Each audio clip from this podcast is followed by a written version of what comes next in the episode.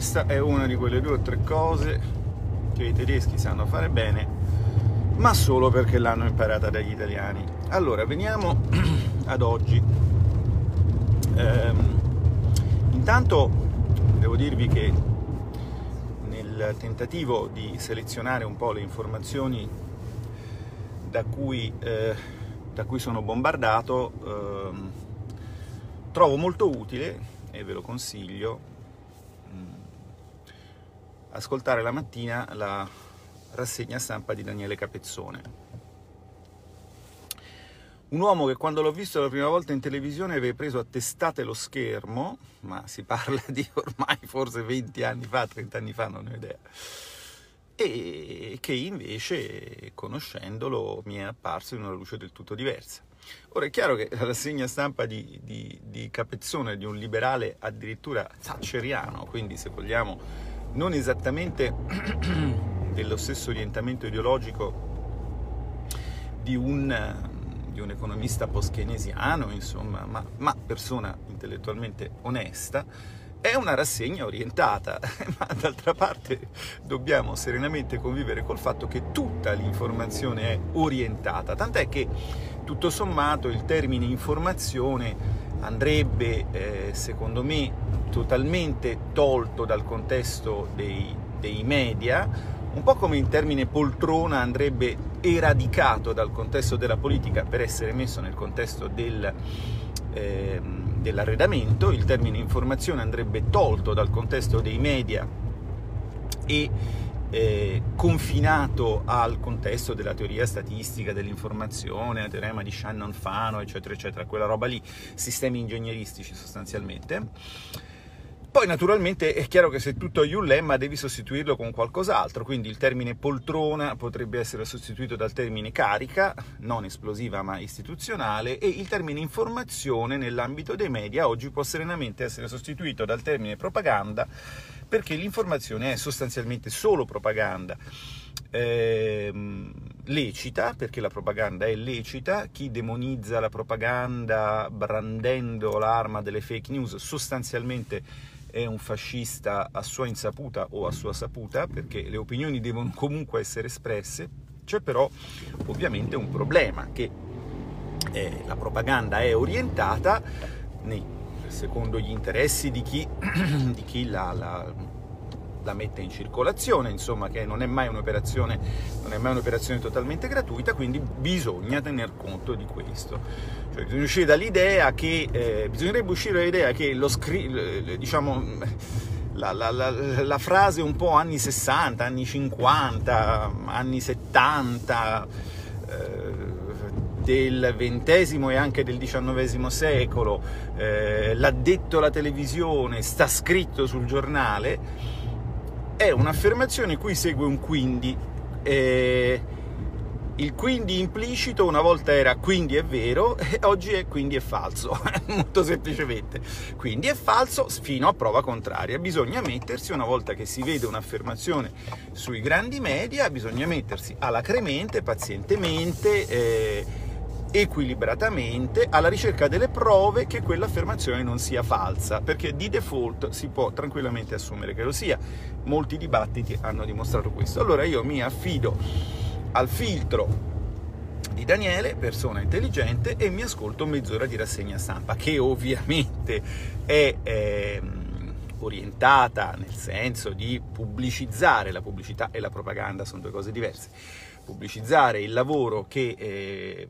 sta facendo la verità con il direttore per Pietro, però siccome è un buon lavoro, mm, è una pubblicità che mi dà meno fastidio di altre e comunque è un modo per passare mezz'ora in compagnia di un, di un caffè prima di diciamo, affrontare i sassi e i dardi dell'oltraggiosa fortuna, il mar di Triboli, eccetera, eccetera, tutte queste cose shakespeariane verso cui mi sto recando in vostra compagnia, incluso questo che diciamo, lo vedo un po' titubante al semaforo. Ehm, fatta questa ampia ed articolata premessa, mh, mm, vi do anche un, un esempio di che cosa potrebbe essere la differenza fra informazione e, e, e propaganda. Ad esempio la propaganda eh, ha una certa tendenza a eh, sbriciolarsi alla prova dei fatti. eh, così, eh, quando uno tira l'acqua al suo mulino, eh, non necessariamente eh, fornisce in, in rappresentazione cristallina e corretta della realtà. Eppure, eppure, in molti casi ci vorrebbe poco a capire che certi argomenti non stanno in piedi. Allora, come ci siamo sempre detti, i meravigliosi, i meravigliosi, eh, le meravigliose regalie europee, i meravigliosi doni che l'Europa, come in un'allegoria eh, manieristica, non so, quindi collocata verso la fine del 500 e l'inizio del 600 per gli europeisti, eh, questa Europa un po' discinta dal seno turgido che imbraccia una, una, una rutilante cornico, cornucopia di doni dai nomi esotici, Sure, MES, RF, Recovery Found, Found non si sa perché, cioè qua ci stanno persone che diciamo così, non avendo mai toccato neanche di striscio la filologia classica, non hanno toccato di striscio mai alcuna etimologia e quindi i poverini poi sono, come dire, linguisticamente e anche quindi di conseguenza, bisogna dirlo, visto che il linguaggio è ciò attraverso cui l'intelletto si esprime, intellettualmente svantaggiati. Non c'è nulla di male, noi siamo qui per aiutare chi è rimasto indietro. Ecco, questa meravigliosa Europa eh, dal seno turgido e dalla rutilante cornucopia noi abbiamo sempre detto che eh, quella cornucopia, prima di sversarla su di noi, coprendoci di oro di al- e di altre pietre preziose, insomma, non so, fra cui, fra cui il talco e il gesso, credo sostanzialmente, al diamante non ci siamo ancora arrivati, eh, avrebbe dovuto riempirla questa cornucopia. Usciamo dalla metafora a beneficio dei più prosaici eh, di voi, è giusto essere prosaici, si tratta di soldi. Prima di distribuire soldi a qualsiasi titolo, quindi per la cassa integrazione con lo strumento Sure, per eh, le spese direttamente o indirettamente legate al Covid con lo strumento MES, per la transizione verde o digitale con lo strumento Recovery Fund, eh? diciamolo facciamo finta di aver studiato. Prima di distribuirli avrebbe dovuto raccoglierli sul mercato, come, ma esattamente come qualsiasi entità statuale o meno raccoglie soldi sul mercato, cioè chiedendoli in prestito. Eh, il governo italiano chiede soldi in prestito con i BTP, un'azienda chiede soldi in prestito anche, anch'essa emettendo obbligazioni, se è sufficientemente grande e strutturata, oppure le chiede alle banche, e, e la cosiddetta Europa, cioè la Commissione europea, per finanziare Sure, parlo del Sure perché è il primo strumento che è stato attivato, chiede soldi, ha chiesto soldi emettendo dei titoli. Benissimo. Allora, stanno succedendo numero due cose che vi avevamo detto scusate ho fatto così ma eh, perché mi vengono in mente le persone che dicevano il contrario. Diciamo due va bene facciamo così? Eh, non so due due insomma due unità. Due cose quindi una e una. Non ho fatto il dito medio così sono più eh, politicamente corretto. Due cose che avevano detto i propagandisti. Allora i propagandisti innanzitutto avevano detto che i soldi del Sure già erano stati già c'erano. Non so se vi ricordate sono state diverse affermazioni ora come sempre si dice il peccato ma non il peccatore. Non si sa come facessero a esserci, noi obiettavamo, dal momento che non sono stati ancora raccolti. Ora, con la stessa faccia di tolla con cui venivano a dirci che i soldi c'erano, le stesse fonti di informazioni ci dicono che ieri sono stati raccolti, si è cominciato a raccoglierli con una... Eh, emissione di titoli che eh, peraltro diciamo, copre una parte delle eh, esigenze. Quindi i soldi non c'erano, forse oggi ci sono benissimo, l'emissione di titoli ha avuto successo, ha avuto dei tassi di interessi eh, oggettivamente eh, interessanti, ovviamente comunque superiori a quelli del Bund tedesco, ma è normale perché un'emissione europea eh, non può essere, eh, come dire, non può avere dei rendimenti schiacciati verso il basso su quelli del paese dal merito di credito più elevato, esattamente come il tasso di cambio dell'euro è, eh, diciamo, sottovalutato, consente di fatto alla Germania di svalutare, perché la moneta comune si situa diciamo, a metà strada fra la forza dell'economia tedesca e la debolezza dell'economia cipriota, per dire, Così eh, un tasso di interesse di una emissione comune si situa da qualche parte fra i livelli infimi dei tassi tedeschi e i livelli più elevati dei tassi di altri paesi, non so, della Grecia, di quello che è. E fino a qui tutto bene. Ma sta succedendo anche un'altra cosa che avevamo detto, cioè attenzione perché se la cosiddetta Europa, cioè la Commissione europea, si trova a collocare centinaia di miliardi di titoli sui mercati, succederanno due cose, una delle quali è già successa e un'altra succederà. Siccome vi sto dicendo tre cose, delle quali una è successa, cioè che i soldi non c'erano e infatti oggi ci sono. Prima non c'erano, no? Quello che dicevamo noi. Due adesso vi spiego, anche la terza succederà, cioè potete essere matematicamente certi che delle cose che vi dico, oltre alle due che si sono già verificate, oltre alle due balle propagandistiche già eh, dimostratesi tali, anche la terza balla propagandistica si verificherà e purtroppo è la più grave e purtroppo non sarà un bel momento. Allora, la seconda balla propagandistica era che queste risorse eh, sarebbero state diciamo, un regalo perché i tassi di interessi bassi, eccetera, eccetera, eccetera. La verità è che però si dimenticava eh, il fatto che esiste un mercato.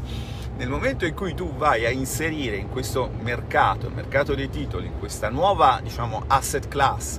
i, i, questi titoli particolarmente eh, diciamo, privilegiati, assistiti da privilegio in quanto emissione europea, eccetera, eccetera, succede una cosa molto ovvia, che gli altri titoli, i titoli, chiamiamoli così per capirci, normali, i BTP, diventano intrinsecamente più rischiosi, non perché ci sia un maggior rischio paese, ma perché sul mercato si trovano altri titoli che asseritamente hanno un minor rischio paese o hanno un rischio paese condiviso. E quindi che cosa succede? Sta succedendo, lo spiega oggi eh, Fabio Dragoni eh, sulla verità, quello che avevamo detto, cioè che i tassi di interesse dei titoli di Stato nazionali, una volta che entrano sul mercato, con grande rullo di tamburi e grande successo, questi titoli di Stato sovranazionali, i, gli interessi dei titoli di Stato nazionali stanno crescendo e quindi si sta riaprendo lo spread. Eh, quindi quando sento qualche professore di botanica, di, di, di, paleontologia o di storia parlare di economia e dire che il tale strumento dà un risparmio di antamila eh, miliardi di euro perché c'ha i tassi bassi, ma eh, mi viene sinceramente da ridere perché, eh, diciamo così, io non capisco uno come faccia a a, a essere un, un esperto non dico di economia, ma poniamo anche di storia, senza capire che tutti i fenomeni sono collegati. Quindi la domanda che mi pongo di certe persone è di cosa siano esperte, basta avere una, una, famiglia per capire che le cose, i fenomeni si, sono collegati. Quindi, devo dire, tu eh, sei contento di risparmiare uno, non so, faccio cifre totalmente casuali, eh, uno 0,5 su 37 miliardi di emissione, ma poi sugli altri rinnovi, eh, gli, altri 200, 300 miliardi di titoli che devi mettere, ci paghi uno 0,2 in più. Bello, bel guadagno, complimenti, bello, bello tutto eh, chiaramente capite che qui c'è qualcosa che non, che non, torna, cioè nessuno sta tenendo conto della, eh, della turbativa del mercato rappresentata da, rappresentata da, queste, da queste emissioni. Turbativa, attenzione, eh, turbativa è una parola indebitamente negativa, non voglio dire che sia, eh, che, che, che sia, necessariamente negativo il fatto che queste, queste emissioni finalmente avvengono, ma ma voglio dire che ha degli effetti collaterali dei quali sarebbe, eh, diciamo così, opportuno, eh, opportuno, tenere, opportuno, tenere, conto, d'accordo? Mentre nessuno ne tiene conto. Mi, passo, mi parcheggio di fronte a San Luigi, va, che è meglio. Sarebbe opportuno tenerne conto. Ehm, soprattutto quando si fanno calcoli sul vantaggio complessivo per le eh, per l'erario italiano di queste emissioni, un vantaggio complessivo che deve tener conto non solo di quello che risparmio nell'usare un certo strumento, ma anche di quello che spendo in più per l'effetto che l'emissione di questo strumento provoca sulla eh, redditività degli altri titoli di Stato. Vediamo se ottima intuizione, siccome sto andando a marcia indietro è meglio passarmi davanti, bravi, vedi che poi dice che la gente non capisce, se la gente le cose gliele spieghi, le capisce, soprattutto se pensa che ci andrà di mezzo. Triste realtà, ma purtroppo l'empatia non alligna in queste terre. Allora, qual è la cosa molto brutta invece che sta... Aspetta un po', scusa.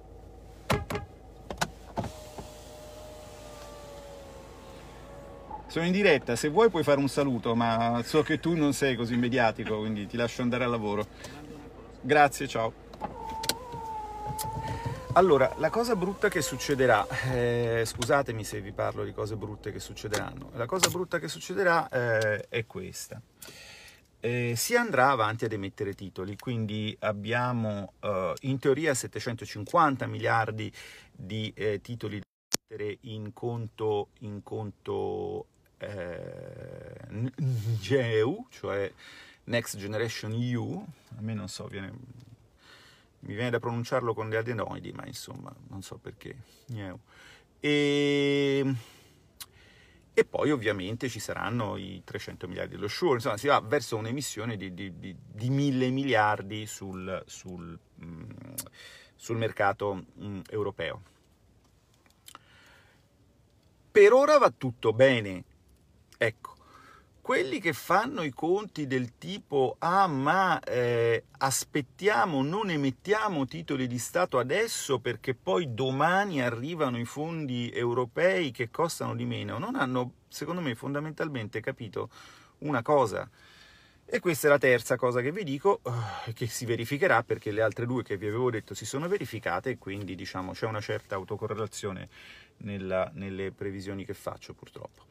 Succederà naturalmente che quando il disastro dell'economia reale causato da come viene eh, gestita anche la, la, l'emergenza Covid, eh, causato dalla sorprendente scoperta che il raffreddore viene quando fa freddo e che quindi c'è una seconda ondata, che però sarebbe colpa, secondo alcuni, del fatto che i ragazzi si sono frequentati in spiaggia ad agosto e quindi l'incubazione improvvisamente invece di essere di 6 giorni è diventata di eh, 90 giorni, per cui adesso noi stiamo patendo il fatto che i nostri figli abbiano giocato a pallavolo in spiaggia senza eh, sanificare il pallone fra un passaggio e l'altro. Insomma, se ne sentono dire di ogni. Eh, sta succedendo quello che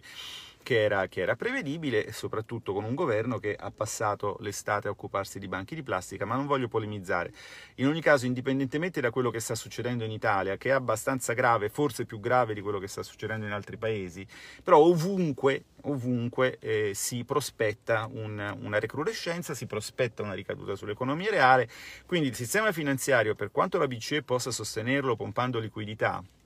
prima o poi fatalmente ne risentirà, la stabilità finanziaria ne risentirà e quindi avremo una crisi finanziaria e quindi i tassi di interesse eh, potrebbero crescere,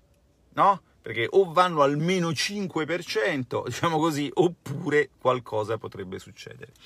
Allora, tutti i ragionamenti basati sul fatto che non dobbiamo emettere BTP oggi perché arriva il MES, l'ONGEU o quello che è domani, non tengono conto non solo di alcuni aspetti sincronici, per esempio che i prestiti europei sono prestiti privilegiati per cui determinano segmentazione del mercato tale per cui poi i tassi di interesse nazionali salgono, cosa che sta succedendo.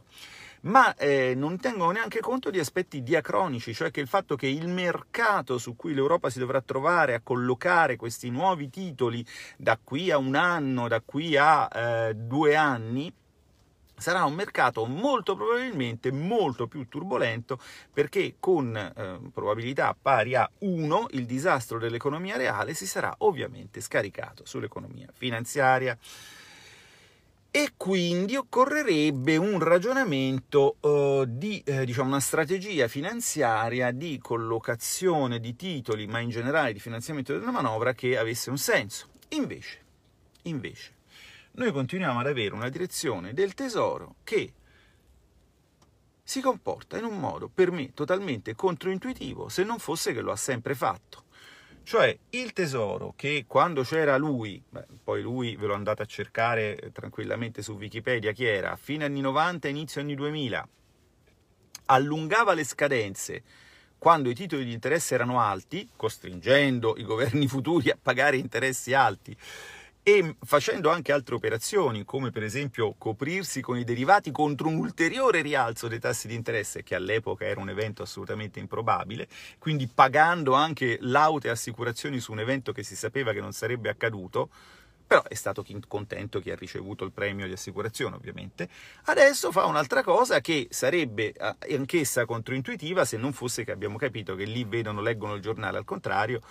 e cioè sta accorciando le scadenze in un periodo di tassi di interessi bassi per non permettere ai governi futuri di beneficiare di un carico di interessi bassi sul titolo emessi, sui titoli emessi adesso. E indovinate un po' chi ci sarà nei governi futuri?